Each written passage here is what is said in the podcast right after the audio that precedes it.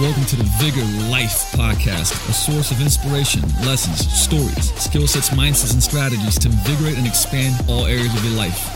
Let's go. What is going on? Coach Luca back with the Vigor Life Podcast with none other than my friend James Krieger, who uh, decided to go with the Seahawks hat while I go with the Yankees hat, even though we're both like kind of down the street from each other, kind of, sort of uh, in yeah. the state. But you know what? I always have to go matching outfits, otherwise, you know, kittens die somewhere or something.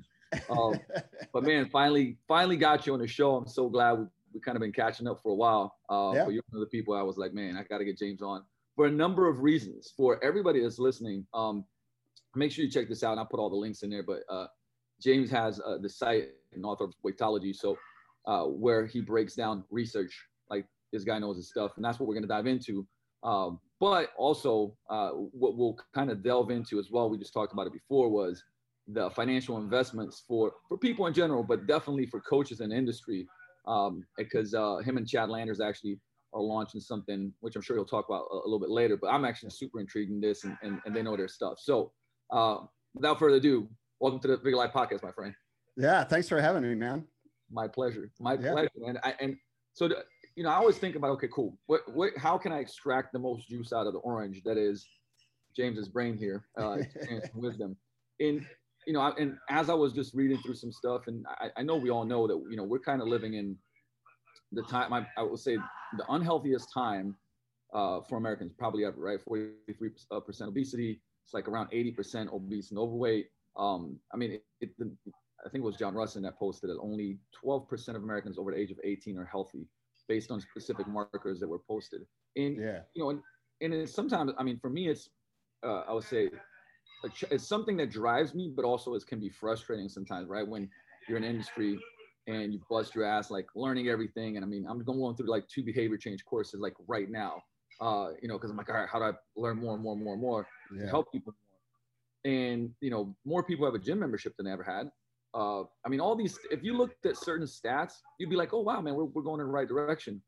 And at the same time, you know, health is declining. And, you know, one of the main markers, of course, we know is body fat percentage and weight because it's so, it's so correlated to so, you know, to health, period. Yeah. If you have much higher body fat percentage, uh, it's correlated to most, I would say, of the main diseases that we're facing uh, in this day and age. So you know, because like you do obviously so much of the research, I almost wanted to go like, okay, look, you know, what are these principles that that we're seeing that stick that people need to understand and the skill sets that they need to learn to, you know, get healthy with weight, with body fat percentage. Um, and we'll, we'll maybe dive into uh, some building muscle stuff too, because I know that that's an important factor. Um, but what would you say if you kind of had to, you know, you're you're wise, you're, you're Yoda right now, you know, yeah, and you got a Padawan, and it's like here's these principles I have to teach you so that we change the world.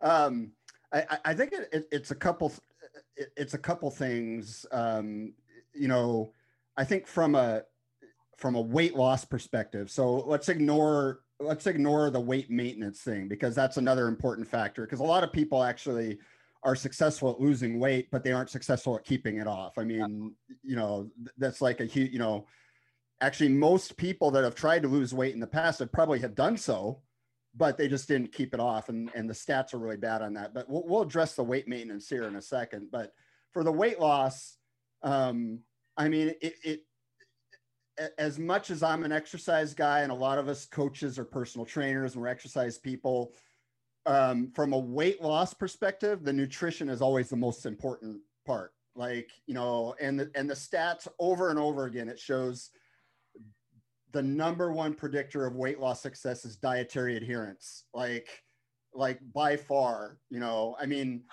I, I mean, it's not ideal. You know, people can lose weight without an exercise program. Obviously, there's reasons why you want to have an exercise program in there, but regardless, dietary adherence is uh, is, by far the most important thing. And uh, the, the thing that makes dietary adherence so difficult is like our our brains are literally wired to work against us. Mm-hmm. Like, uh, like you know, actually, a book I highly recommend. I I, I don't know, Luca, if you've read it. Um, uh, Steph, Stephan Guyenet. Um, he's actually a Seattle guy. Uh, uh, he lives in the Seattle area, but uh, he's got a book called The Hungry Brain, and he goes over like all the reasons why um, why basically like a Western type diet uh, just makes it so hard for people to lose weight and keep it off because it literally like overrides your brain signals. Uh, it, you know, it, it, it makes you want to eat more and more food. And this type of food that overrides our natural appetite regulation is like everywhere. Like it surrounds us everywhere. Like, you know, I mean, shit, it's across the street from your gym. You know, I mean, you know, in, in my gym, in my in your gym, right? I mean, we got we got you know health healthy foods, but but it's the combo of I, I think if it was it's a salt, fat, uh, sugars yep. like gelatin, right? Right, which is essentially like the protein factor, which is just the dopamine shot yeah. your brain. Yeah, that goes like, oh, survival. Uh. yeah, yeah. So it's just like it. It overrides your natural appetite regulation, and so it's just so easy to overeat on foods without even really realizing you're overeating. You know, and I mean, I mean, geez, I, I mean, I, I, could talk literally hours about the, the science behind it, but it's like, you know, um, you know, there's a reason why, you know, people that go from, you know, hunter gatherer societies and suddenly adopt a Western diet, why they immediately gain weight. You know, it's just like, you know, it's just these foods that we eat are so energy dense, or they're they're, it's like, it's like a quadruple edged sword or something. It's like they're very calorie dense, which means it packs a lot of energy into a very small package, right? Think of a, a Reese's peanut butter cup, right? I mean, it's not very big, yet it, yet one Reese's peanut butter cup is like 100 calories, you know. And imagine an apple, which is much much bigger than the peanut butter cup, and actually has less calories than the peanut butter cup does, right? So that's energy density, right? So so not only are you packing a lot of calories into a small package, which in and of itself causes issues with appetite regulation, but also um, you've got, you know, obviously the taste, uh, the sweet taste, you know, the fat in it, all signals, right? You know, you mentioned the dopamine in your brain, the reward signals that, hey, I want to eat more of that, right? And so, um, you know, and, and these foods are everywhere. And yeah, it's that kind of, that combination of sugar, fat, salt. In fact, there's a book called Sugar, Sat, Fault, Sugar, Salt, Fat, or something like that. that I that think it's of, show on Netflix. Uh, yeah, possibly. I, I, um, so, so yeah, so that it makes it hard for people to lose weight, and so so people have to find a dietary strategy, you know, where they limit those types of foods, and that's what I want to say is like there's no magical diet out there. You know, people say, oh, you got to do keto or you, or you got to do paleo or whatever. The fact is, um, you know, there's no one right way. It's just like what can you stick to and what can you stick to for the long run, right? Um, any approach though that's going to work is essentially going to reduce dramatically reduce the types of foods that I just talked about. You know, I mean, that's you know that's that's what you you've got to do. So, you know, and and so yeah, I mean that's kind of the the the nutrition aspect really revolves around that. You know, um, and this, I mean, you know, and obviously nutrition's been such. If you, I don't know, 15 years ago, actually, or 10 years ago, you know, if you went to a coach you talk training, you organize training, you do all this. Like now, today, I mean, if, if you're not doing nutrition coaching, like you're out of your mind, uh, because obviously people come to you for results. Yeah. And so you have to understand. Actually, I mean, you got. I feel like you got to understand things like sleep and recovery, at least to a certain degree. Oh yeah. Um, and you know, and you got to understand nutrition, and with that, you got to understand behavior change. Now, on those points, right? What are what are some of the things that you know, too, just from studies and and people that you've been around or books that you've read that uh, show okay what is effective in getting people to cut out some of that you know like whether it's hey eat mostly unprocessed food yeah you know, yeah. uh, nutrient dense food but not calorie dense food. What are some what some steps almost bullet points to that that help people do that? Yeah i'd say one thing is introducing as many barriers as possible. So you know um, one of the challenges that people have is it's so easy to get these foods, right? I mean, you literally have to do almost no work. Like you think of a hunter gatherer, you know, they have, they got to work for their food, right? And um, th- you know, their brains are wired the same way as ours are. You know, they they value sugar, salt, fat, but but hunter gatherers they have to work for that stuff, right? We can just like order it online and have it delivered to our door, and literally don't have to do anything. And it, it, we expend very little energy to obtain the food that we we want. And so one you know really good habit change or things to incorporate is is establishing as many barriers as possible. So number one i'm like um, one thing you have control over is the food that's in your house. So you know a lot of these foods just don't have them in your house in the first place. At least make it so you got to go somewhere or or do something to get it. Like like any effort barrier you can put in place is going to make it easier for you to change your habits right? Um, you know um, and even things like if you do have those foods in the house it could be even something like i don't know let's say you got some of these foods in the freezer bury them at the bottom of the freezer and have other stuff on top. Like you know um, the, the more barriers you can put in place um, you know the, the easier it's going to be um, even even simple things like um, you know if you're going to have food sitting out on the countertop or whatever make sure it's like whole foods like a whole orange or or whole apple and not orange slices or whatever you know anything where you got again you got to work like you got to peel an orange you know anything you, you got to put those effort barriers in um, and and those things can really actually help uh, quite a bit. Um, but but i'd say starting with your home environment is big because that's that's the thing you have the most that's the thing people have the most control over is their home environment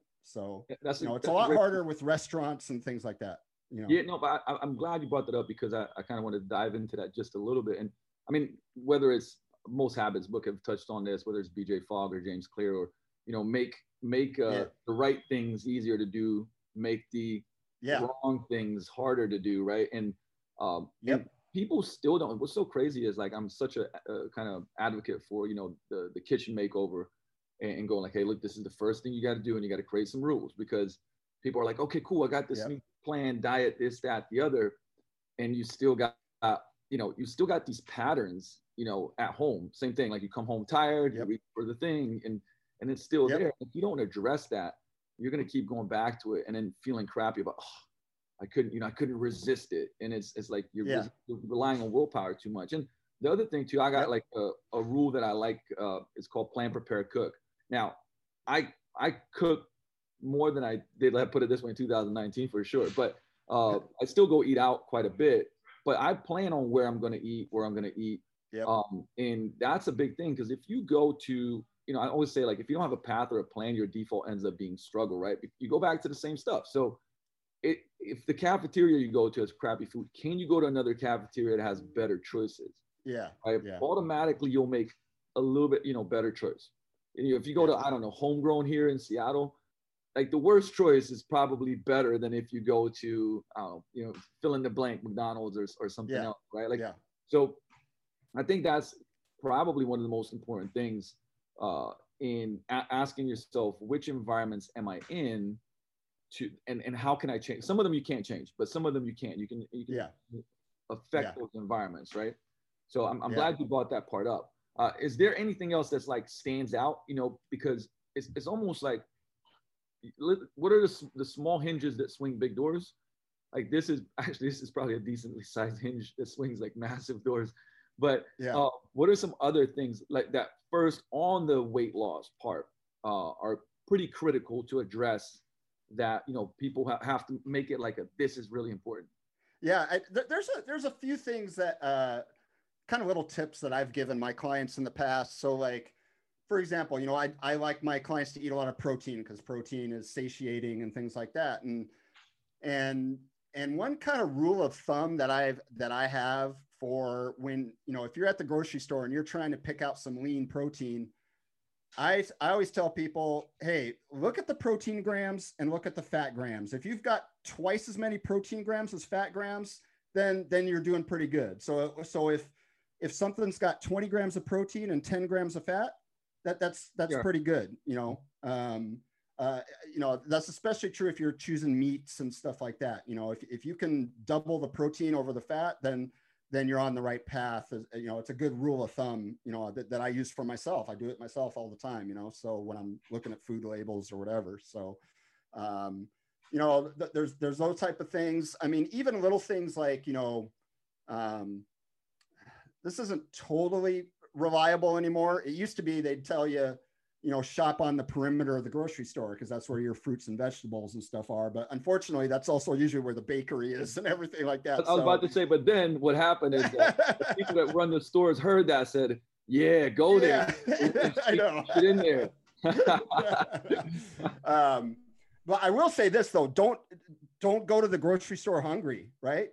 Like like I've I've experienced it myself. Like like I will buy foods that I normally wouldn't buy if I'm hungry while I'm shopping, right? Because I'll see something, I'll be like, oh, that looks good, right? Mm-hmm. You know, so um, so you know, you know, sometimes little things like that can go a long way. I mean, uh, or let's say you are going to go into an environment where you don't have much control. Let's say you're you're going to a wedding, right? You have no control over the food that's going to be there, you know, stuff like that.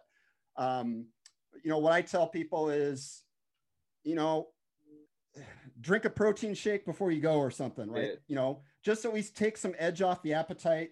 You know, so you're not starving. You, you know, just put yourself in a situation so you're not as hungry. You're not hungry when you get there, and so you're not as you, you know you're not going to be as tempted by you know the foods that are around and stuff you know and and and then you know another thing is i think it's really important is is i stress this over and over again with people there's no such thing as good or bad foods right? Because the problem is, is as soon as you label a food as bad you set up this whole bad this psychological thing that like if you eat it then you feel totally guilty that you ate the food or whatever.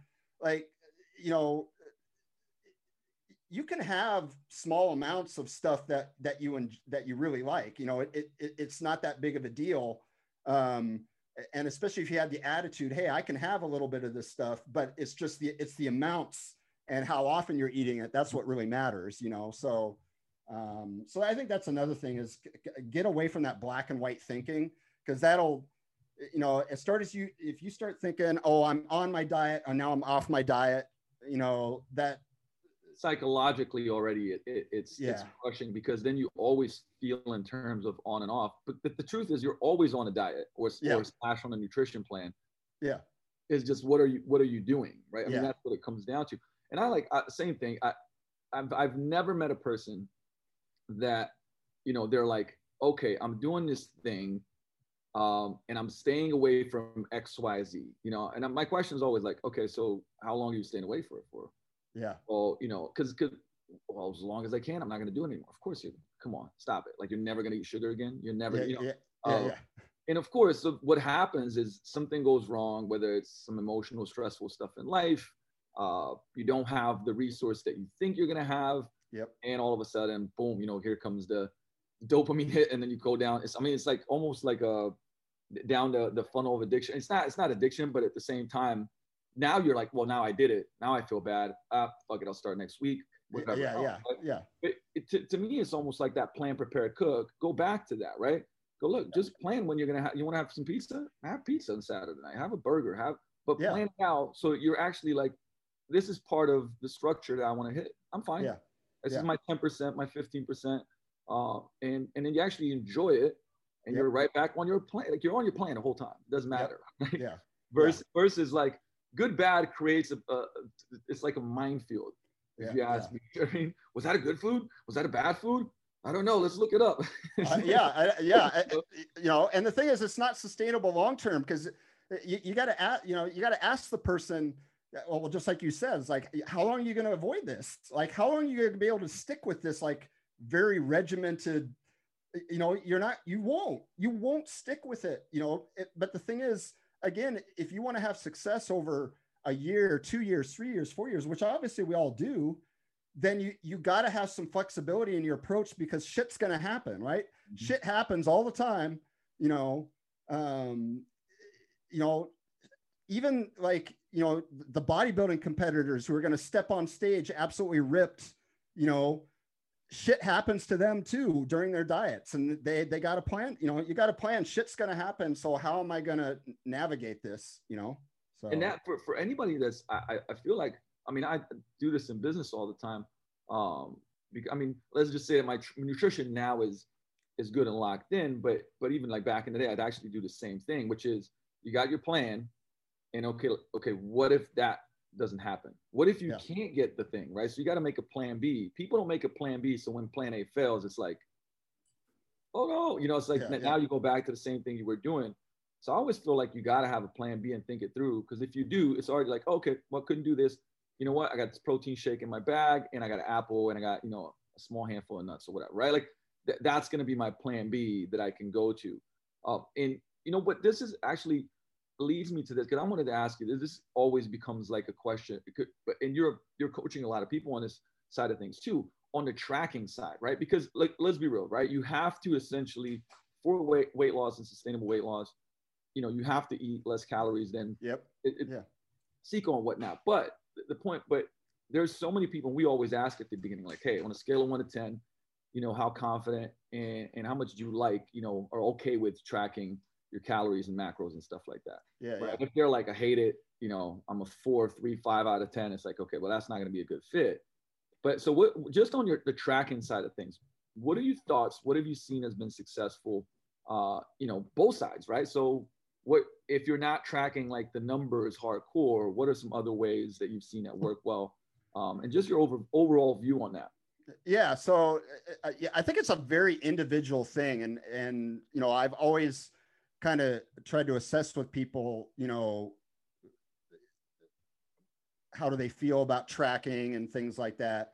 I mean i would say most people at least need to track pretty well at least for a period of time because some people just like their awareness is like so bad about what they're actually eating that that they gotta at least they gotta just grin and bear it at least for a short period because i know tracking can be a pain in the ass. I mean for for me it's like it's if i want to do it it's pretty easy because i had established such a habit of do you get to a point where it's so it actually becomes really easy if you do it for long enough um, and you have your staple foods and stuff and and you get to a point where you can start eyeballing things anyway and you don't really necessarily need to weigh and measure and stuff but um, you know I, I but I try to get as much people to track as I can. For people that have a hard time with tracking, then I try to simplify it. Um, you know, so for example, rather than completely tracking macros, um, maybe I'll just say, hey, I just want you to track calories and protein. You know, don't worry about the carbs and fats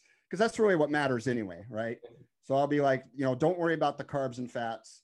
Um, if if they can't even do that, then I might try to have them think in terms of portion sizes or, or like a plate model or something like that. I'll be like, okay, right.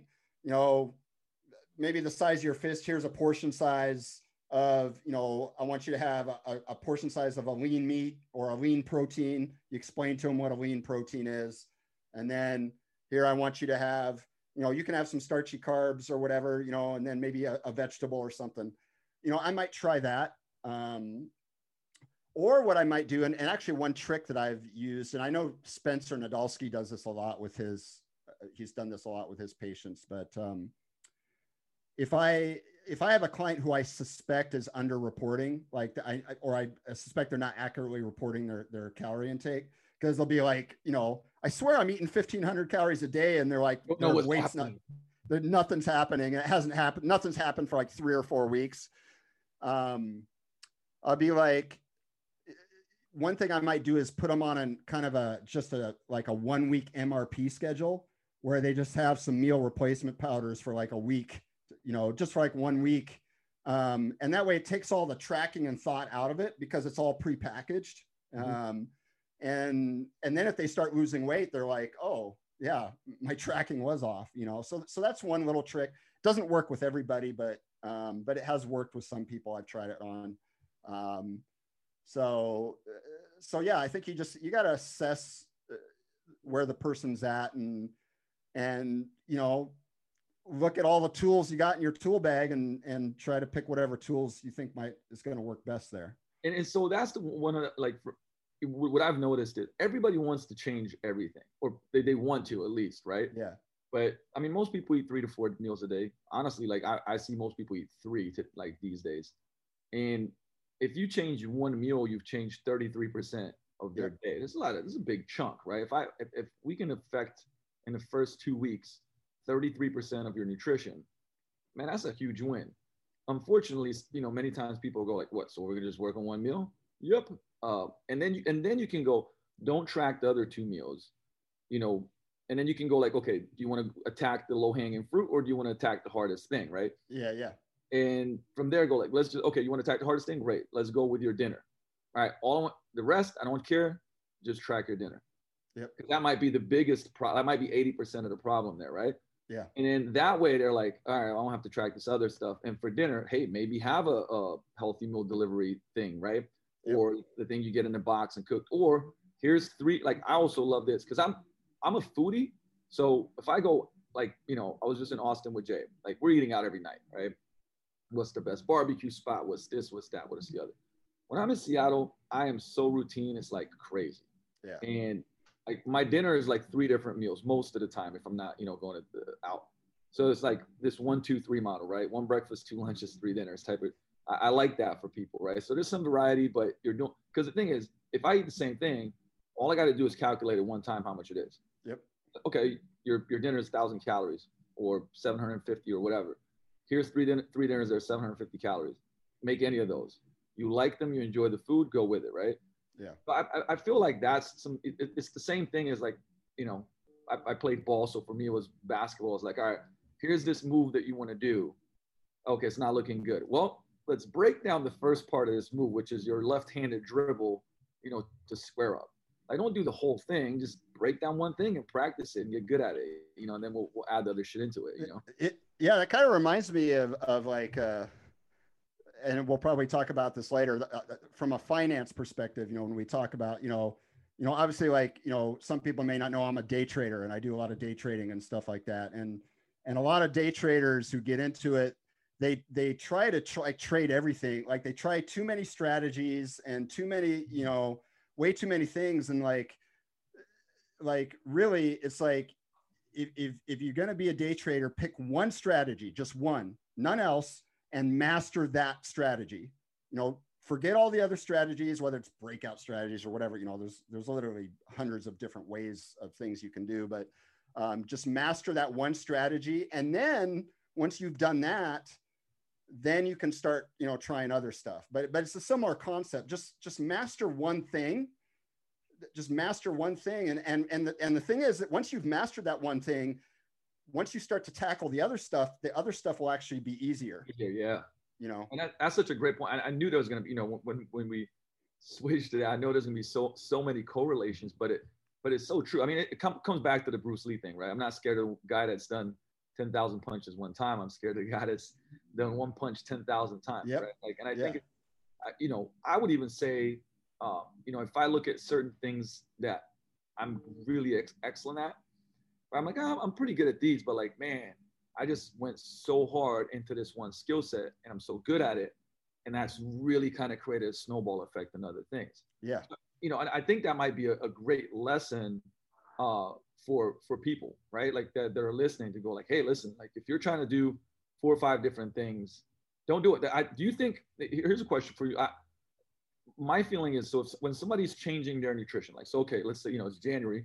So on top of that, it's like New Year's resolutions. There's been COVID, you know, uh, health has gone down. People are like, hey, I want to get healthier this year. To that have less, like have less variety when you make the change. I'm a big believer in that. Like, don't Yeah. try to go like, okay, uh, let me let me test out these new vegetables and foods. It's like no, like get a few things that you really like, and and for the first 30 days, man, like don't try to switch up stuff. Like get good at the things. yeah wins. Um, I, do you feel the same way about that? yeah i no i totally do and in fact the, the other thing is is actually having less variety can actually help from an appetite regulation because there's actually data showing that the more variety of foods you eat the more you will eat. I mean it's it's called the buffet effect. There's a reason why if you put people at a buffet they will eat more food at a buffet versus if they just have like a single course meal right? Because and it's called um uh it's called sensory specific satiety. So what happens is like is like we, we get satiety for a certain flavor or certain combination of flavors but but we still don't have satiety for other combinations. It's why you could have this big meal but you still have room for dessert because because the sensory uh, the, the, the dessert, the, the, the senses that it stimulates is different from the meal. And that's why people eat more at buffets because you've got this massive variety to choose from. And so, so actually having less variety, at least to start off with, is actually a good thing. Um, I'm glad I brought it up because, of course, you you dropped you dropped some research right off the bat. But now, yeah, yeah, love it. No, but it, it, you know, I mean, first of all, if anybody's listening to this and going to buffets, stop going to buffets, damn it. Uh, yeah, a good start. But I, I, I know for me too, like you know what it is, taking up less space in my head, right? Because yeah, uh, for example, so like last night, you know, really long day, I'm tired, you know, I train, I come home, and like it's almost all like the meal that I make I'm, I know I'm gonna like it. I enjoy the meal, but it's almost automatic. You know, it's like uh, Steve Jobs taking the same damn suit every time. It's like he doesn't have to think yep. about it. For me, it's like the meal thing. Is like I'm gonna whip this up. It's gonna take me 15, 20 minutes. You know, I'm gonna watch some educational stuff while I'm doing it. It it's almost it's mindless, but it's mindless in a way that's supporting my goals. Yeah. Versus, you know, like come home, I already got fatigue, you know, mental fatigue, and then I'm like, okay, which recipe am I going to choose? What, you know, and then, and then you reach to the, you know, looping back to what we talked about earlier. If you didn't do a kitchen makeover, you reach back to the easiest thing, calorie dense, yep, honestly nutrient dense, you know, and, and not supporting your goals. So that's also why I feel like less variety is so much more beneficial until you kind of build some skill sets there. Oh yeah, and also less less variety means less choice, which actually makes decisions easier. So, I mean, we've all heard the term analysis paralysis. Like when you have too many choices, it's actually harder to make decisions, right? You know, and, and in fact, there's a book, I haven't read the book, but there's a book on this. It's called The Paradox of Choice. And it's like, you know, um, I mean, hell, I experience it when my wife is choosing paint colors for the house and she'll present me with like 10 different colors. I'm like, just narrow it down to like two or three and then I'll pick one, right? But I can't like when you give me 10 different colors, I don't know, like like You're half of them. The day. They, you know, like they, that task is like making you dumb for the day. It's like I think it's game over. No, great. I mean, that's it because even like it was uh I forgot where I was reading this, but it was about you know the most successful people and automatically people think from the outside they go like, man, these folks are so driven and they have such um drive and ambition and willpower. And really once they dug in deeper they realized that what they did is exactly what you said at the beginning is like they created more constraints and they cut out the you know the white noise and the clutter. And uh, honestly they set they moved the the the ability to do habits that took them away from their goals and it wasn't that they had more willpower it wasn't that they yeah. necessarily had more like drive and ambition um, but it was just they created structures and environments that supported where they wanted to go uh, you know which is we're talking about nutrition. I mean, we could go parallel, right, with these behavior change things, yeah. but um, it, really, you kind of want to break down. I, am always like such a big fan of of going, um, you know, like look at like just step back and look at what you're doing. Like, what's your day like? You know, where do you where do you go? What do you do? What do you eat? Uh, where are you eating those things? And some, you know, just writing that stuff out. Sometimes we'll go like, holy shit! Like I notice like when I'm with these friends, I'm always having three to four, you know, glasses of wine, and I'm yeah. always at restaurants not thinking about my food. All right, like now you got to, you know, now you got a choice to make. Like what constraints I'm going to put in here. Okay, I'm going to do that with them once a week instead of three times a week, right? Yeah, yeah. Um, I'm going to go to a different, or I'm going to invite them over and I'll make dinner. You know, like yeah. I control, yeah. you know, what's that would happen. So I think that's you know awareness precedes change. That's why I'm, I'm with you on the tracking part of things because it's like if you don't know what you're doing, it doesn't matter. Like it, you don't know what you don't know. Um, I, I just feel that you can certainly go and track uh, in, in different ways. I, like that's a, a, a great point. I want to bring it back up again. If you get your calories and your protein right, you're going to be successful. Yeah. Uh, it, when people start going, what about carbs and fat? Let them fall where they may, as long as you got the calories yeah. the protein. Yeah, they don't really matter. The carbs and fats don't really matter, you know. So exactly. So don't think you gotta. You don't think you gotta go low carb, high fat, this, that, the other. You don't need, to, you know, yeah. you, you, can do whatever you want on that part. And but but that leads me into like the you know the the most important part when like I said it comes to studies, which is the weight maintenance part, right? So yeah. uh, let's actually kind of like look at maybe some scenarios. I mean, I, I like just like real world stuff, but yeah. um, somebody went on some type of diet. You know, let's let's pretend that it wasn't too crazy and um like it wasn't too like crazy hardcore, but they lose 15, 20 pounds. And most of the time, what happens is that like once you're done with that, right? So let's say I did eight weeks, I you know constricted calories, didn't necessarily track. I was just like, hey, I went on this diet and I followed it and I lost 15 pounds. Uh, feel feel so much better, cool, and now I'm kind of going back to my old ways. Well, you're gonna put that weight back on and then some. So, you know, how like how what is the best way for maintenance and like these scenarios that you've seen and you see a lot um, that you coach through? What are some I would say maybe like the top three things that you see that are issues and like how to go about addressing it? Um, I think there's a, there's a few things from the nutrition perspective. Again, I think people need to get away from the on off thing. Oh yeah, I did my diet for 10 weeks. Now I'm off of it. Um, you have to have the attitude that you're always going to be on it. But what you can do is is start to relax. Maybe maybe relax a few things. Let's say you were tracking every day. Okay, you know now maybe start tracking four or five days a week, right? You know, or or you know maybe scale back, but but do it gradually. Like don't just suddenly go from tracking seven days a week to not tracking at all. You know, um, um, things like that. I think you got to. I think your your transition to maintenance needs to be something fairly gradual and not you know, um, yeah. Um, um, I think that the second thing is is that um, maintenance is where the exercise becomes super super important. Like, and the the scientific data is like overwhelming on this. Um, you know, the data shows that all pretty much almost all the people who are successful at, at maintaining long term weight loss have really high physical activity levels. Mm. And and that um, that that works for a couple reasons. Number one, as you transition to maintenance, and this happens to everybody, your your calorie intake creeps up. It's just it's going to naturally creep up. If you have super high physical activity levels, that kind of gives you a buffer, right? You kind of got this buffer to where if your calorie intake creeps up a little bit too high, you've got this buffer of energy expenditure to kind of, you know, take care of that.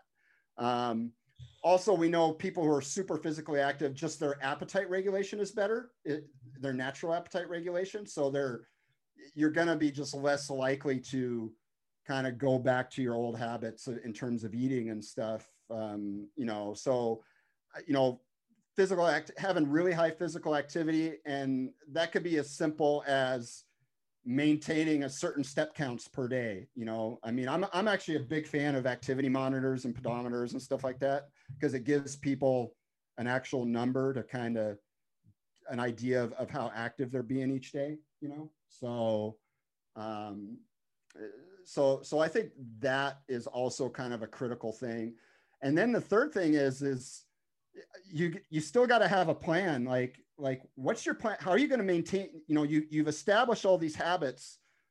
Now how are you going to maintain those habits? Like like how are you going to what is your plan to prevent yourself from so like falling back into your old ways? Like you got to have a plan for it because if you think it's just going to be automatic and and and it's just going to be free sailing from here it's not you know it's it's not you're still going to have that put you know it's like that you're still gonna have the little devil on your shoulder, you know, still kind of wanting to pull you back, you know, to your old ways. And and and it's like, so how are you gonna deal with that little devil that's on your shoulder? You know, that's a, that's such a good point because people plan the you know diet per se, right? I'm gonna go yeah. on an eight week, twelve week, whatever it is thing, and then once it comes to an end, I've rarely ever had somebody go like, okay, this phase is ending. How do I go into the next phase? It's more like yay, you know, good results, whatever it may be. And it's kind of like, all right, I'm going to take the foot off the gas pedal a little bit. Yeah. And it's a, that's a slippery slope, right? Where you could dial it back, but still have a plan of yep. dialing it back. But once again, you know, coming back, if you don't have a path and a plan, your default is going to be back to going the same thing, struggle, and you kind of fall into this loop. Because I, I think the stats are that majority of people that go and try to lose weight, lose weight, I think year one, a 75 or 80 percent of people gain it back. Yeah, yeah, it's it's pretty high. I don't remember the exact, and it depends on which study you look at, but yeah, there's there's, there's a bunch of different ones, but you know, but but the, by the time you hit something like three to five years out, it's Like something 90%. like it, it's like maybe five percent of people have actually still kept the weight off after you know three to five years. So and I think it's uh like a third or more not a third to half, actually put on more weight, yeah, yeah, which is which is nuts. I mean, it's it's nuts, but I I wanted to bring it up because this is the real studies that show this, and the reason why you should pay attention to like, hey, if you do something like that, you gotta plan for what's afterwards. yeah, period you know Yeah. whether that's you know reverse dieting or whatever else it may be for somebody. Um and actually i wanted to i, I did want to touch a little bit on that because it's just such a like sometimes i'll even have clients ask me should i reverse diet? And they don't quite really know what it is and when you should do it. Um just your thoughts on it. I mean uh, let, let's break it down like in the simplest of forms but where does it come into play? Um you know when would you use it and just for people to understand uh, why it's a why it's a tool and when it's a tool. yeah. I, I think I think some too many people think reverse dieting is some type of magic. Um, you know, like like like oh, it's gonna protect my metabolism and all that stuff. And I haven't seen any data suggest that's true. I think what reverse dieting really is is more of a little bit of a mental trick. Mhm. Um, um, because what happens, and, and and I think it's probably most relevant to bodybuilders who have prepped for contests and stuff like that. Like they've been so strict for like 16 weeks or whatever. They're super ripped, and their body is just like ready to put on a bunch of fat. And so, and what happens is a lot of bodybuilders just totally go off the rails and just to- start binging like after a contest, and like they gain all this weight and and everything. And and so what some of them will do is they'll reverse diet. So they'll just gradually increase their calories back, you know. Um, and I, I don't think there's anything magical about it. I just think for some people, it's just a mental tool. Um, you know, people that maybe have a hard time not just returning to a maintenance. Like personally, I think it's better just to return to a maintenance calorie from a physiological perspective. But sometimes what's best physiologically doesn't necessarily mean that's what's best psychologically, right? So, um, so I think it depends on the person. Um, you know, if you're the type of person who is like, if you know you've been on a diet and then suddenly you return to maintenance and you just tend to binge and you end up going over maintenance, then yeah, then maybe reverse dieting where you gradually increase your calories is a better idea. Um, now, if you're someone who's really good at at uh, controlling your calorie intake, then I'd say probably just going straight back to maintenance is probably better. You know, so I think it really depends on the psychology of the person, you know, and what what works best for them. You know, That's a great point. I'm glad I threw that in there because you're right. A lot of people sometimes talk about it as if you don't reverse diet, it could, you know, just like it'd be a shit show. Like, oh my God, your metabolism is gonna yeah, recover and it's gonna stay low, and you're gonna just, you know, and it's like, yeah, no, that's not gonna happen. But I, I, I like that you said, hey, it's a, it's more of a decision based on psychology rather than physiology yeah, and, and like, hey, if, if you've had problems with this in the past, maybe reverse diet because it will give you some semblance of like, I'm gradually getting back there. yeah, Uh, but if you don't have that issue, just go back to maintenance and, and, and work on that. yeah, yeah, Dope. Uh, one quick thing too, like I, I did want to touch on this because look, the reality is, right? I mean, you brought up uh, activity and uh, even though at the beginning we said when it comes to weight loss, you know, nutrition is by nutritional adherence is by far number one. Uh, but when it comes to, you know, obviously maintenance of lean muscle mass and or building it, uh, I mean, of course, there's so many reasons why to do it beyond uh, it helping with weight loss and fat Yeah. loss. Um, but you know, what are some things that, first of all, how how important do you feel it is to not even just maintain but build some? For most people that are trying to lose weight, um, you know, most like if we look statistically in the U.S., for instance, right, uh, aren't necessarily doing strength training. Like the benefits, I, I wanted to bring up the benefits of maintaining, but even more so building lean muscle. And what are some uh, of the best kind of tips based on research that you've seen uh, when it comes to that? Yeah, so I, I'd say building lean mass has a number of important effects.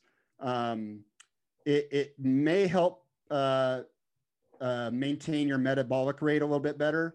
Not that that I don't, I don't think that's going to be a, I don't think that's going to make a huge difference in terms of your long-term outcomes, but Um, um, but it will maintain your metabolism a little bit better because lean mass is related to metabolic rate. Um, also, I, would say the uh, another importance of it is there is some data to suggest that um, if you do a better job of maintaining your lean mass, um, the the risk of having what I'd call a fat overshoot. So let's say you regain some weight, actually is less because um, if you lose a bunch of lean mass, let's say you go on a weight loss program, you lose a bunch of lean mass and fat mass. Um, what happens is you can get this fat overshoot where your body still wants to go back to the original weight, but it just does it by putting on a bunch of fat instead. So, um, so I'd say with having more lean mass, it, it reduces the risk of having fat overshoot. Um, and I'd say a third thing, and I don't even say this is related to lean mass. I want to say it's more related. It, it seems to be an effect of weight training itself. So some people that know me have known me as the, as what, what what you'd call the NEAT guy, like non-exercise activity thermogenesis. It's basically all your physical activity, um, spontaneous physical activity that's not exercise. So it's from walking around to fidgeting, all that stuff. That's called NEAT, and actually that makes up the majority of your physical activity energy expenditure. Even someone who exercises a lot, mm-hmm. a, a big chunk of their day is still made up of NEAT of their energy expenditure. And there's tons of data showing that that NEAT plays a really important role in weight loss. Um, well, part of NEAT is not just how much you're moving around, but also like how efficient are you at your movement. So, um, you know, if I move my arm from here to here, I expend a certain amount of energy doing that. If my body has become more efficient, it expends less energy for the same movement, right? It's conserving energy there's some evidence that weight training actually uh, because what and what happens is when you lose weight your body tries to become more efficient. So mm-hmm. it it reduces NEAT so not only are you moving around less but your body also expends less energy for the same movement. Um, there's some evidence that weight training helps counteract that somewhat. So so actually it actually counteracts that in that um, improvement in efficiency. So you still you know, you still end up wasting more energy as heat, which you want from a weight loss perspective. You want to waste some of that energy as heat rather than conserve it. Um, and I don't think that has anything to do with lean mass, but it is a benefit of weight training that that is currently being explored in, in scientific research right now. So, um, so there's a definite benefit towards your NEAT levels, which can then translate into better long-term weight maintenance. Awesome. It's, it's, almost like a, it's like Dan John says, you know, fat loss be as inefficient as possible yeah. Yeah. You know, kettlebell swings are inefficient. This is inefficient. Walking with dumbbells is inefficient. Cool. Yep. Right. Like, but I mean, of course, you know, that's not even tapping. I, I didn't even want to kind of tap into, to, to me personally, you know, with strength training, all the things it does for you. I mean, I, honestly, I feel like mentally the results are as big, if not even bigger than your, your physical results and being able to do stuff in life. And, and, and I, I feel I'm, I'm sure there's some studies uh, around this. I'd, I'd love to you know dig deeper into this right? But people that strength train how much does it affect um, their compliance with nutrition you know keystone habits? I know i know there's been a lot of study on keystone habits and things mm-hmm. like that but but also you know how it makes you oh this was interesting. I was i was just going over some studies on when you're fit when you're for instance you're not fit or you're obese or overweight uh, they did some studies on coming up to a hill and then asking, so for instance, a fit person, uh, what the incline on that hill is, and a person that was out of shape and overweight, and saying, what's the incline on the hill? And the, the people that were overweight and obese would literally, at their estimate, was double the oh, incline oh, wow. was. Wow.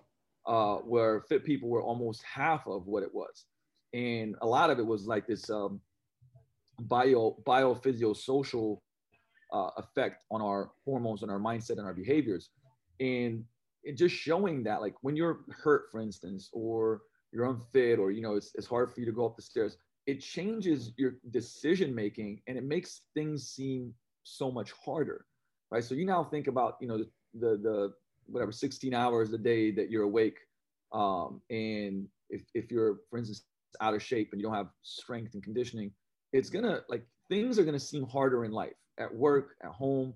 And to me, it's like even those effects I feel are even more powerful than just the way you look or you know six pack abs and blah blah blah. You know, like how how does it give you the capacity in life uh, to make better decisions, uh, to have more uh, capacity mentally, physically, emotionally, like all that type of stuff. And like you know, I I get riled up about is because I feel training is so related to those things beyond just like, hey Luca, you know, we looked at the studies and the most important thing is this, and you don't have to strength train as much. Um, and I'm like, man, there's there's there's so many benefits to it. They're like, uh, you, you got to start bringing those things up, you know?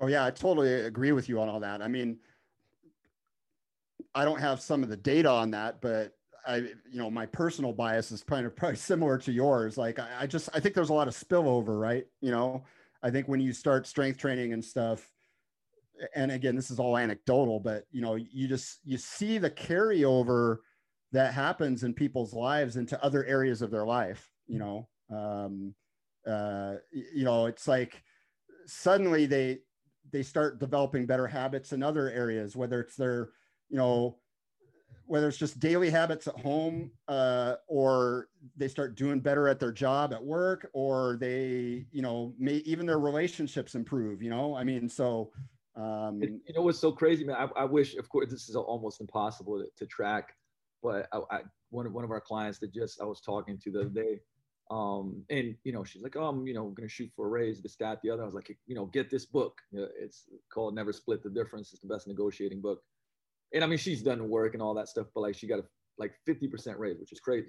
Um, and I was thinking about this because through 15 years of owning a gym, you know, including Slovenia, I've, I've the conversations I had, you know what I'd love to see, you know, the data of like people that train at Vigor, how much their income improves and all these other oh, other yeah, yeah. compared to average, you know, and be like, look, man, this is the investment in the gym. Like you're gonna make you know 72% more money within the next six years uh, and, but I, I, truly i mean once again anecdotal and just experience and, and uh, I, like i i know that this is what happens because it's once again like you you walk different your posture is different your energy is different your attitude is different your belief systems become like i can do these things right i can take on challenges and overcome them I, and so that you know I, I feel like that's a whole uh, I, I don't know. It's like I, I love researching, you know, and, and getting the feedback from studies and stuff like that. But there's also stuff that I'm like, I don't need any studies on that one.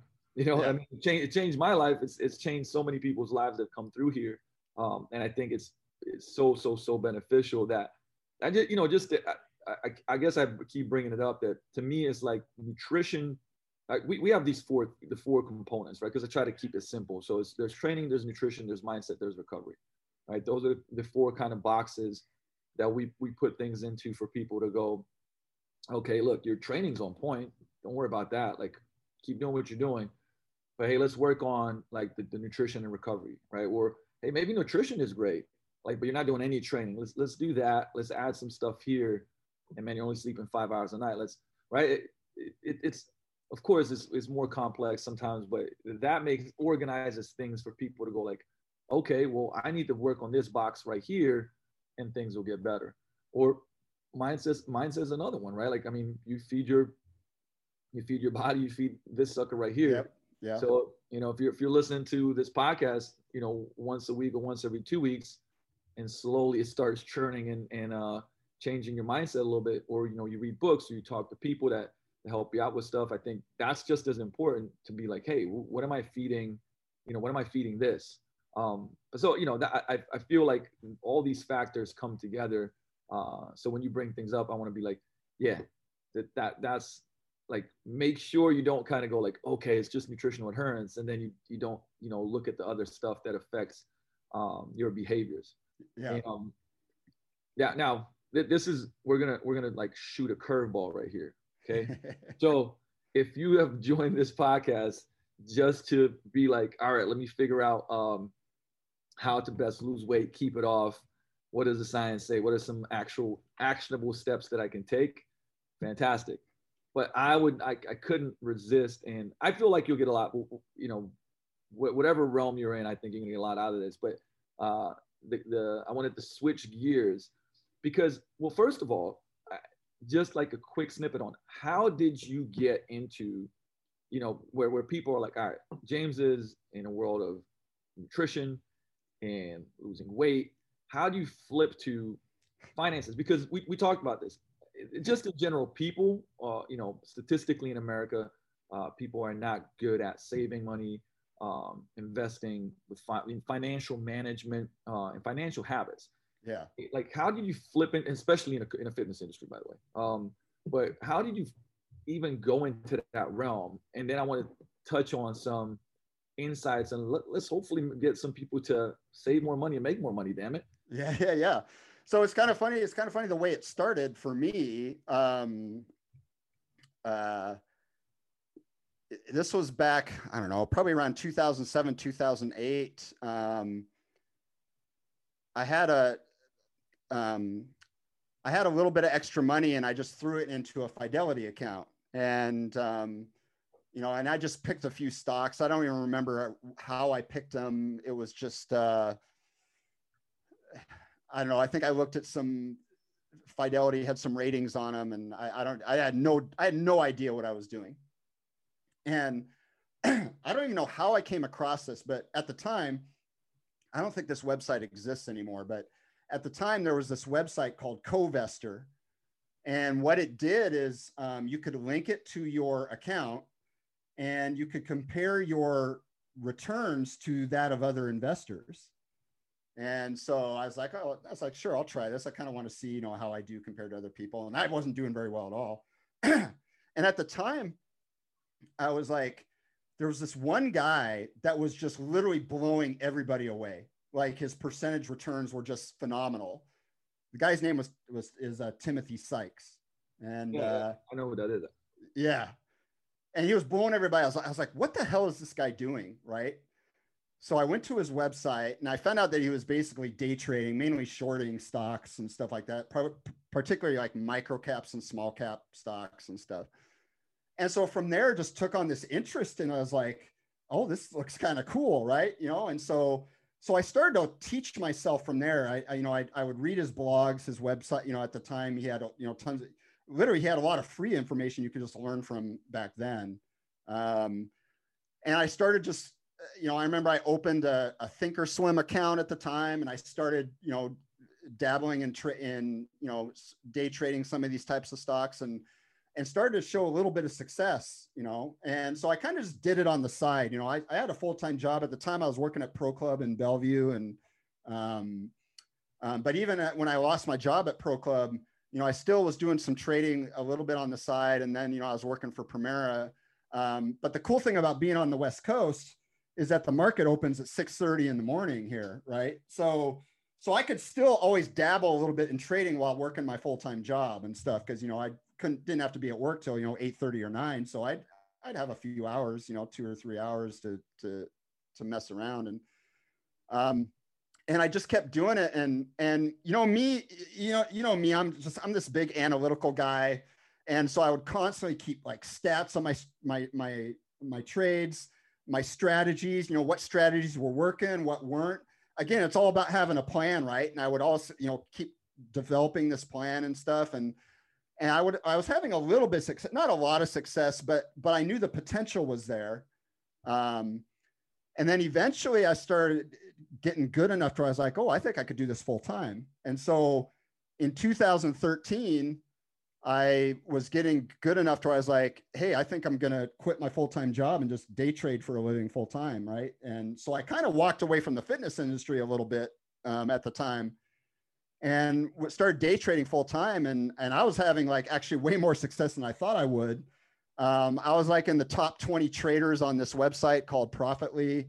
Um, you know, but the problem is when you start having that much success, it, it, it can go to your head a little bit. And I started like um, taking on more risk than I should, you know, and then around September of 2014 or October, maybe it was October. Um, I don't know. I, I took this really big short position in in a stock that I shouldn't have been uh, taking such a big short position in. I had no risk management in place, which usually I would. I had no stop loss in place. And then the trade like started going against me. and like I froze like mentally. Again, it's one of those things where I didn't have a plan and I didn't know what to do. And literally, I remember that day losing like well over half my trading capital in one day. Like it was just like, and that just mentally shot me. And so I kept trying to trade, but but by then it's like I didn't have as much capital, and now I was under pressure. I didn't have a job because I I was relying on trading for my income, and like mentally I was just shot, and I, it, it started just a downward spiral, and eventually I I eventually lost all my trading capital, and so the good thing about that is it, it got me starting weightology again. It got me back into the fitness industry, and you know I, I built weightology up but in the back of my mind, I was like, I know that I'm a good trader. I just got to get out of my own way, right? And so, um, so during that time, I was building Weightology. I I didn't do any trading with real money, but I paper traded on the side, basically fake trading, right? Um, just to work on my skills.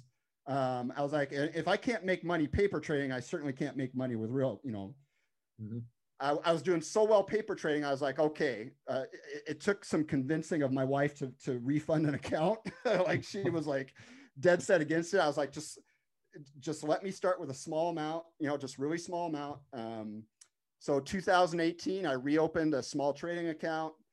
Um, added a little bit into that, and then um, 2019, uh, things just started to snowball and um, now I'm I'm still doing weightology full time. You know, I'm actually my different the difference now is I'm not going to give that up because I've actually found I'm a better trader when I have other sources of income because now I don't have the pressure to make money trading. But but anyway, now I'm I'm basically not only am I full time weightology, but I'm a full time day trader, and I'm actually having massive success with it.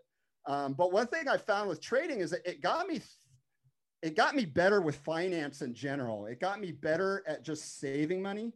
Um, it got me better at just in general investing. Um, you know, just like way smarter with, I'm just, you know, a thousand. It's funny because it's funny. The more money I make, the, the, the more I actually don't want to spend my money. Right. You know, it's, it's kind of funny how it works that way, you know? Um, but I've just gotten really good at making my money work for me. Um, and so last year, Chad Landers, you know, he, he heard about my trading success and he's had a lot of success with his investing.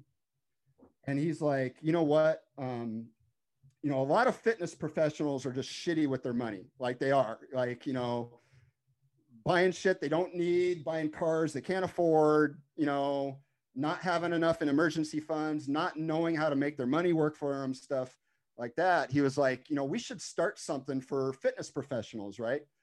And I thought it was a good idea. So, you know, this has been like basically a year in development. Um, we've uh, started a company called FitPro Financial, and, and the membership site's going to launch very soon, hopefully this month. Um, if not this month, it'll be next month. But, uh, and basically, it's going to be, uh, we, we have tons of content in there that's going to be teach fitness professionals how to make their money work for them. Everything from investing to um, emergency funds to debt management to like um, we're going to have financial coaches. Um, we've partnered with this one company called FinFit. Um, so you're going to have access to like um, courses and like all kinds of stuff. So, um, so I, I think it, it's funny. Um, you know, a lot of fitness professionals are so good with their exercise and nutrition. They're good at planning their exercise, they're good at planning their nutrition. But then when it comes to finance, they don't have the same mentality. Like they just don't. And, um, you know, and, and so that's, that's something that we want to try to. Okay. So there's so much uh, before, cause I, there's so much to unpack here. And I was, I, as we were talking, there's so many lessons actually that popped up from from your experience and and i do want to get into at least like kind of like some uh big principles that you think are really important for anybody uh yeah. specifically fit pros. But i, I want to point out some stuff that you were talking about to you know anybody that's listening here because number one like you started trading in 2007 2008 and did it for years yeah. build the skill set of day trading and and became really good at it you know so lesson number one uh, to become good at anything. Like, and you know, you're doing putting hours of work and start it small, build it up. Yeah. But number one, like because I see this all the time where people are just like, oh, in the next year, I can't tell you how many events and seminars I go Oh, to. yeah. In the next year, I want to be doing multiple. And look, it's not like it's possible, but I think people attach so much to that goal rather on this process and the journey. And like, Yeah. if you get Yeah. great at the skill set of it, you know, you'll be fine long term. And you did exactly that. And then, you know, lesson number two, oh boy, have I learned that lesson many times in my life in a hard way. You know, humility. Um, when you Yep. start going like, oh yeah, buddy, I'm the shit. Um, Yeah. Then you forget about putting the, you know, what we talked about earlier with nutrition, which is like putting guardrails in place Yeah. right? Yep. You, you don't like you, you take a bet and a risk, which I'm I'm okay with when but but you got to put some guardrails in place and you didn't Yep. do that and like it and it humbled you and then that can mess with what we talked about also with your mental stuff, right? Like which is I feel like a lot of times when people gain and lose weight, it starts eating at their confidence.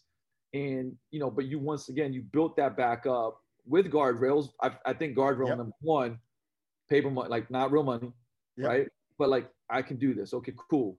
Let's let's go and invest again, but like small and build it back up, right? Yep. So hopefully, like everybody's kind of seen the lessons here, and I think this is key too, right? Like you said, man, you started back up weight weightology, and and be like, hey, I love this thing. Like I don't want to let it go. I actually do better with having some buffers, which I, I think is.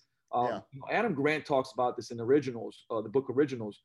A huge misconception in entrepreneurship is is that people go like, fuck it, I'm leaving my job and I'm going all in. Yeah. Not true. Actually, majority of, of, of successful entrepreneurs, they go, okay, I'm gonna build this thing on the side. For you was spending hours a day trading, but still going to work, still busting your ass. Yeah. And then when things become good enough, then you start slowly kind of going, okay, maybe now I can leave this job, this position.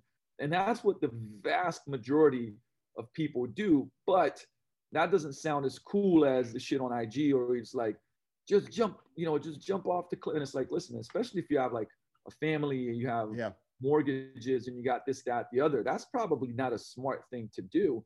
Um, and, you know, I think your journey is kind of like this great example of making it happen, having, you know, kind of the, the being humbled Yeah. by some by some some decisions. But now, because of that, looking back, probably you're you're ten times better. Oh, I'm way better. Like, uh, like I've come out so much better in so many ways from it, you know. Man, Um, It's it's almost like a it's almost like we planned this uh, this story to be a great wisdom, great wisdom for every area of of, of career and life.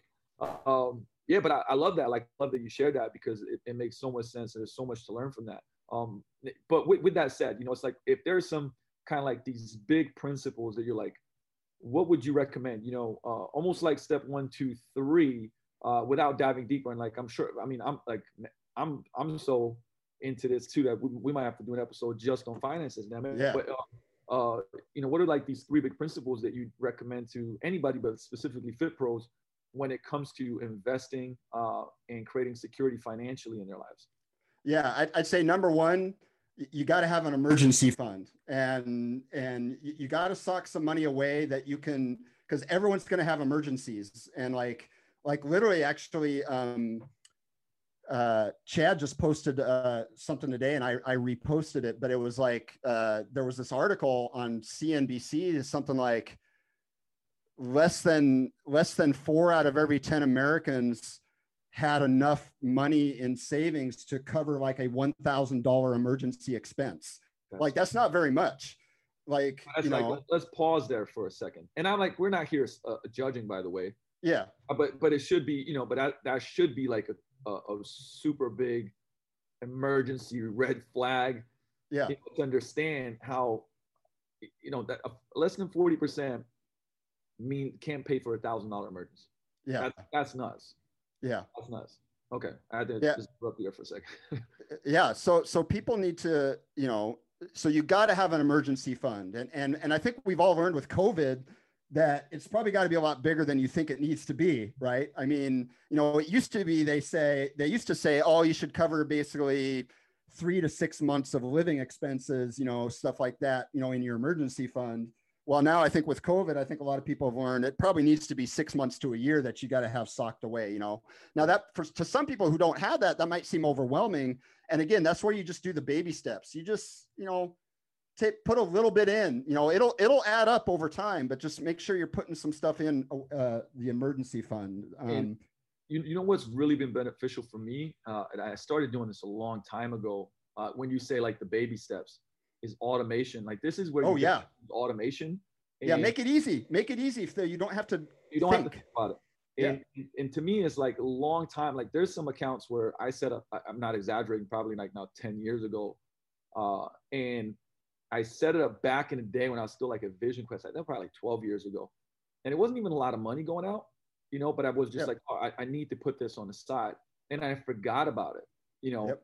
And now I'm like, oh shit, ooh, that's a good chunk of money in that account, right? Like, yeah. But the thing is, whatever I, keep my personal account, it never goes really, really high. Everything kind of comes and goes, right? Yeah. So that because I know how I, I'm mentally when I look, if I look at that account, there's, you know, more that more. I'm like, I might be like, oh, I'm just gonna go spend some of it. So I've once again created these guardrails that we've been talking about this whole time, right? I mean, that, yeah. that should be a big, big, big lesson. These guardrails, well, like I don't want that to hit. Like I want it to hit and go.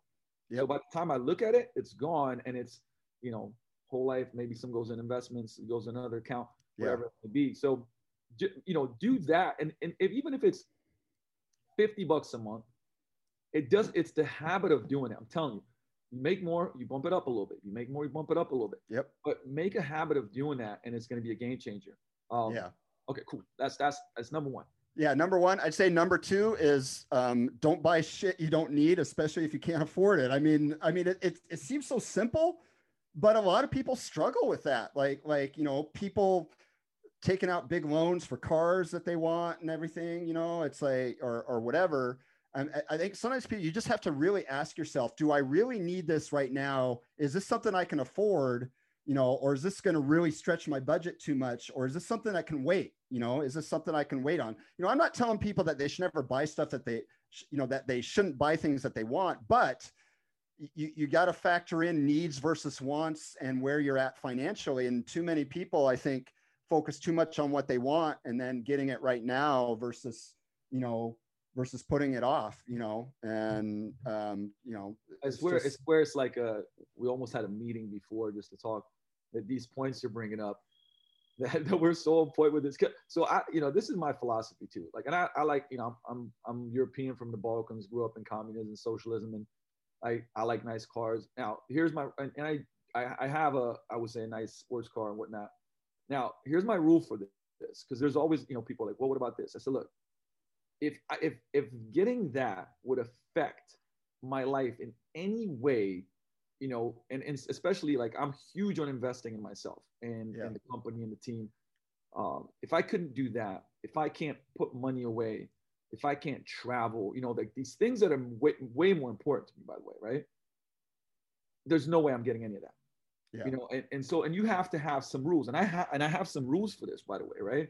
Yeah. It's like if you know, can you uh, buy outright X Y Z amount of times? You know, uh, if you have a monthly payment, does it even? I mean, I mean, how? What a percentage of, of your regular income or revenue, whatever it may be, is it? So you got to have some rules because if you get something like that and it's stretching you, meaning yeah. like you're you're like, oh shit, I don't know if we can go out to dinner today. Or what about this? Oh, I couldn't put money away on the side. It, you you you can't get it. Like that's my rule, right? It's like you got to have those rules in place uh, because once again, you, you do have to think what is it doing for you as far as an investment in not you know financially but also i was saying your fulfillment or stress right? So that's a great great great great point. I'm sure most people were like i didn't know he's going to say that number two but that's that's a big, that's a big well, one. eh, well yeah because the thing is and this kind of leads into number three if if you know if you're if you're not buying shit you don't need right or not stretching yourself financially, then that leaves you money that you can now invest and make work for you, you know?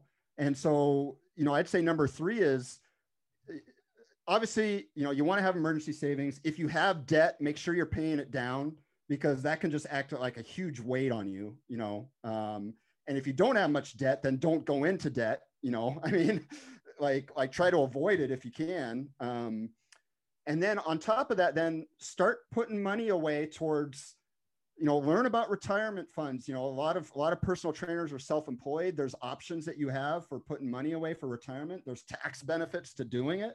Um, you know and and learn how to invest. And you don't have to be some sophisticated investor or like a hedge fund manager or whatever.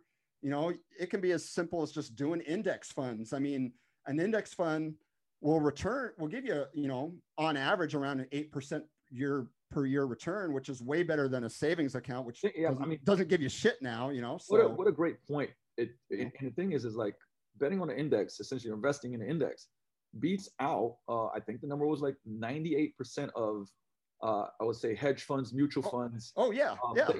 long term, yeah. you'll win with the index. So you could legitimately just put money on the side and not think of it short term and just go on an index. Yep. And right there is a good strategy. Yeah. Yeah. And, and you don't have to think about it. Again, it's one of those things where if you can automate it, you know, having a certain amount of money taken out of your account each month that just automatically goes into your retirement or automatically goes into an investment fund. Um, you know, and there's tons of, you know, I mean, there's Vanguard, Fidelity, there's all kinds of places you can do this. Um, uh, you know, then do it, you know, and, and even if it, again, if, even if it's just a small amount, you know, it will add up over time um, and then you get the benefit of like compounding interest and stuff like that, where you're basically making money off of your money off of your money, basically, you know, I mean, over time. Um, but you got to have a long, really long term horizon. And the sooner you start, the better off you are. So, like, if you're a fitness professional in your 20s, um, you've got a, a time advantage over a fitness professional who's in their late 30s or 40s. Now, that said, it's never too late to start. You can still, you know, uh, still get started, you know, no matter what. But um, uh, just like it's never too late getting into a fitness program or getting your nutrition right, you know. So, um, you know, there's so many overlaps between the two oh, industries. Uh, like it's it's pretty amazing when you think about it. It's you know it's funny because like the one of the things I wanted to to go like on the tracking side of things, like I, I think step one is you know because people say I don't have money, you know, it's like that I don't have time, I don't have money to invest, and it's like well if you actually just saw where you spend your money, you'd see that you have, look, you might just have 50 bucks or an extra 100 bucks a month, you know, but like, you know what, that's 1200 a year over 10 years with compound interest, you can calculate it, right? Like what that comes to, but it's tens of thousands of dollars, right? Like, uh, imagine now, but imagine like doing well and then bumping up that to 200 and 300. You have, you, you like, I know I'm still spending, you know, I, I saved so much this year with COVID because I would eat, you know, one of my, my habits was eating out too much and yeah. eating healthy and all that good stuff. But like if I make it at home, you know, it's like an eight dollar meal or whatever. You know, like if I eat yeah. out like forty, right? It's, yeah. and, and I save, I just saved a chunk of money there doing stuff like that. And and of course, we all make decisions. You know, what's worthwhile and what what not. Um, and you know, the second point being, uh, for instance, like even when you're talking, like I like in the last ten years there's uh, investments that I'm like, oh man, I should have made that. Like for instance, betting on, you know, investing in index funds. Uh, you know, I went the route of a couple of different things, but you know, one being real estate, and you know, I I, I own my building. Me and Krebs own another uh, apartment building upstate New York.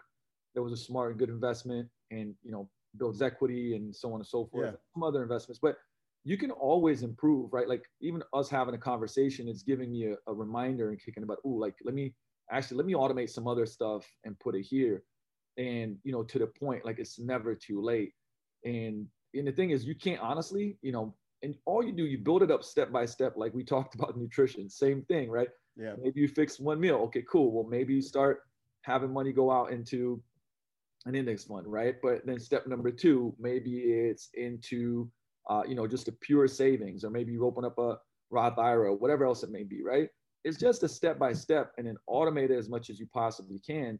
Uh, and you know, you'll look three, four, five years from now and be like, holy crap, you know, I, I, I didn't even have to think about it, you know, is it, it just worked for me.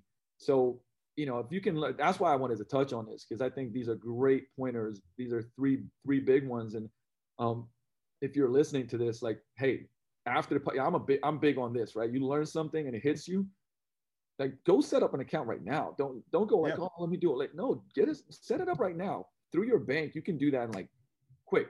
Yeah. If you already have an account, you know, or or go down to your Actually, I got it because I got I got actually got Fidelity account too, but I heard that Chase because uh, I have a, a bunch of Chase accounts and business accounts there.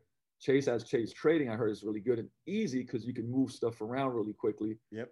And I actually have no shit. If I show it to you on my, on my phone today, I have it in my phone. Like, go open Chase Trading account. um, you know, and and those things like it'll take a little bit of time, and that's gonna compound because you could set it up. Hey, fifty bucks a week is going out. The thing is, you won't notice it. You won't. Yep. End of the month, you won't notice it because you'll adjust your spending to what you have, and now you just made you know over the next 15 years, you just you just gave yourself $100,000 in savings with that one quick move. And yeah, I think that's a really good return on investment for your time and energy spent, you know? Oh, totally. Totally is. So, yeah, we're, we're gonna have to, you know what? We might, we'll have to do a, an episode of day trading. Well, actually, you know what? Make sure you guys go and follow uh, James and, and, and Chad. Uh, we'll, and we'll we'll dig in on that uh, and, and maybe finagle this a little bit more. I'm a geek about this stuff, man. So, you know, I could probably I could probably start having this conversation like, holy shit, we're two and a half hours in. What's going on? Um, but man, so much so much knowledge drop, man. Like I, you know, I always like to do a dot dot dot and leave it for another episode because uh, you know, hopefully everybody took a ton from this. Uh, I'm, I'm, I definitely did. So I know I know that. And, and remember, if you're listening, like take the big things and then act on them, right? Don't think about the I don't know 30 lessons or 20 lessons or whatever. Something that hit you take action on it today, whether it's when it comes to nutrition, like creating more guardrails, putting some things in place that are going to help you be successful. Uh, if it comes to finances, you know, go and like I said, open an account, like do the action, at least one, take a step, and you're going to be better off. Uh, thank you so much, brother. This was awesome. Yeah, man. Thanks for having me. It's, Appreciate it's you. But like, fun to have to do this. Oh, yeah, we're definitely going to do it again. I mean, like I said, neighbors, man, we're neighbors here. Damn it. yeah, yeah, um, for sure but let everybody know where they can find more about you know uh, both on the side of uh, Weightology, uh, the financial uh, plan for Fit, Fit Pros, uh, so they can follow up up with this and learn more. Uh, yeah, so um, for all my fitness related stuff, you just go to weightology.net. That's W E I G H T O L O G Y.net. And I've got tons of free articles on there related to muscle building, fat loss, nutrition, stuff like that. Um, and then for people that really like to nerd out on research, I have a research review that you know people can subscribe to, and uh, um, you know, uh, and you can learn more that that way. Um, for those of you interested in the finance stuff, there's actually a couple places you can go. Um, Chad and I have started a website. You can go to fitprofinancial.com. We're eventually going to have a membership only uh, section of the site, but We've got a little bit of content on there right now. Uh, you can sign up for our email list uh, there um, uh, if you if you want to know more. But once the membership site launches, uh, we're going to have like basically weekly, um, basically fireside chats or kind of like podcasts uh, where we talk about financial topics and investing and trading. And uh, we're going to have like there's going to be tons of stuff. We have we're going to have forums on there um, you know, everything again related from investing to trading to debt management to, to all that stuff. We're, we're going to have a chat room in there, like all kinds of cool stuff. So, um, so awesome. check that out. And then for those of you who are really interested in day trading, uh, I'm, I am warning you, day trading is, is very, very difficult. Like, uh, somebody, you know, um, I, I say it's the, it's the hardest, easiest way to make money like it's easy to press the buttons and stuff like that but as far as like basically 95% of people that fail at it. So it's it's not very uh, easy but if if it is something that that you're interested in and um, i have another website kind of the sister site of fit pro financial. It's called stockwonk.com s-t-o-c-k-w-o-n-k.com um, and I uh, that that site is really focused on day trading. I have a number of articles on there and I may ha- eventually have some educational stuff regarding day trading on there uh, in the future, but uh, but yeah, that those are the three places you can find me. So awesome.